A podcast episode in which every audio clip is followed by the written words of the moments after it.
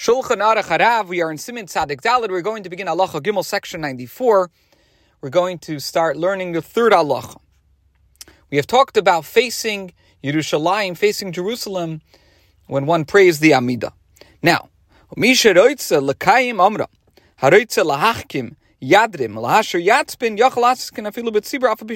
on the. One who desires to follow our sages' teaching that he who desires to gain wisdom should face south, and he who desires to attain wealth should face north, may conduct himself in this manner even when he is part of a congregation, despite the fact that when praying they are facing east. Now, what is the reason for this teaching? So, the reason why the Chachamim teach us that if you want to gain wisdom, you should face south, that is because in the Beis Hamikdash, in the Holy Temple, near the approach to the Holy of Holies, the Kodesh HaKadoshim, the Menorah, which of course is the gold candelabrum, which is symbolic of the Torah's light, stood on the south side. So if you want to gain wisdom, you should face south, according to this teaching. And if you want to again, uh, attain wealth, you should face north, because in the Beis HaMikdash, near the approach to the Kodesh HaKadosh, the Holy of Holies, the gold table for the Lechem Apanim, the shulchan, which is uh, the lechem apanim, which is the showbread, symbolic of material blessings, stood on the north side. So if you want to gain wealth, the chacham teach that you should face north.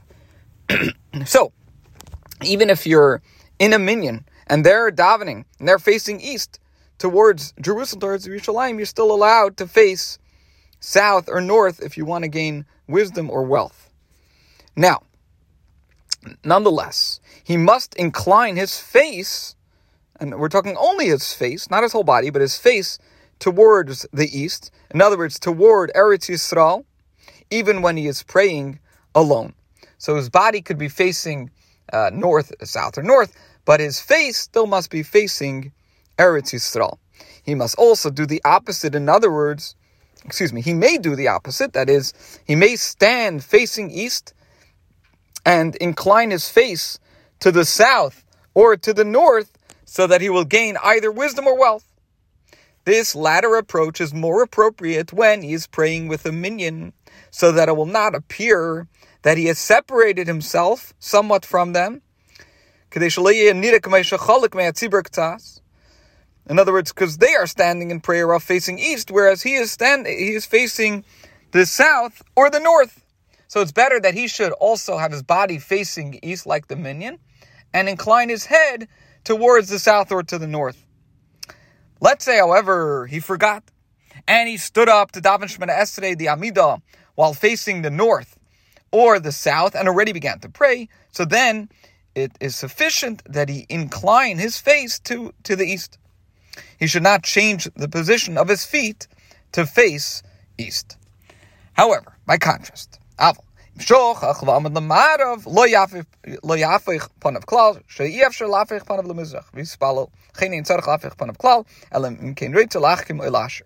By contrast, should he have forgotten and stood up to pray to pray while facing the west, so then he should not turn his face at all, because it's impossible for him to turn his face to the east, right? Because that would be a, a, a uh, turning his face at a 180 degree angle, impossible.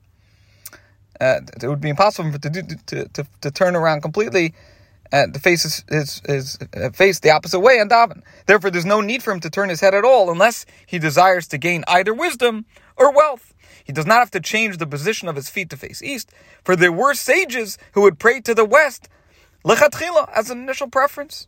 And the reason is because the divine presence abides in the west, as the Gemara Bava Basra, Daf Chafei Amaral of 25a teaches. There was also a sage who would daven in whichever direction that he happened to face. Why? Because he said, he pointed out that the Shekhinah, the divine presence, abides everywhere. Now, to conclude the halacha, the Rebbe says, "V'yesh lismech al devreim b'diavad, shekvar hischil yispal le'ezay ruach she'in tzarech lafsik b'tfilasi la'karaglav v'lamed keneged Eretz Yisrael." One may rely on these views b'diavad after the fact, if one has already uh, begun praying while facing a particular direction. one should not interrupt his prayers to change his position and face Eretz Yisrael. This concludes Halacha Gimel and today's share.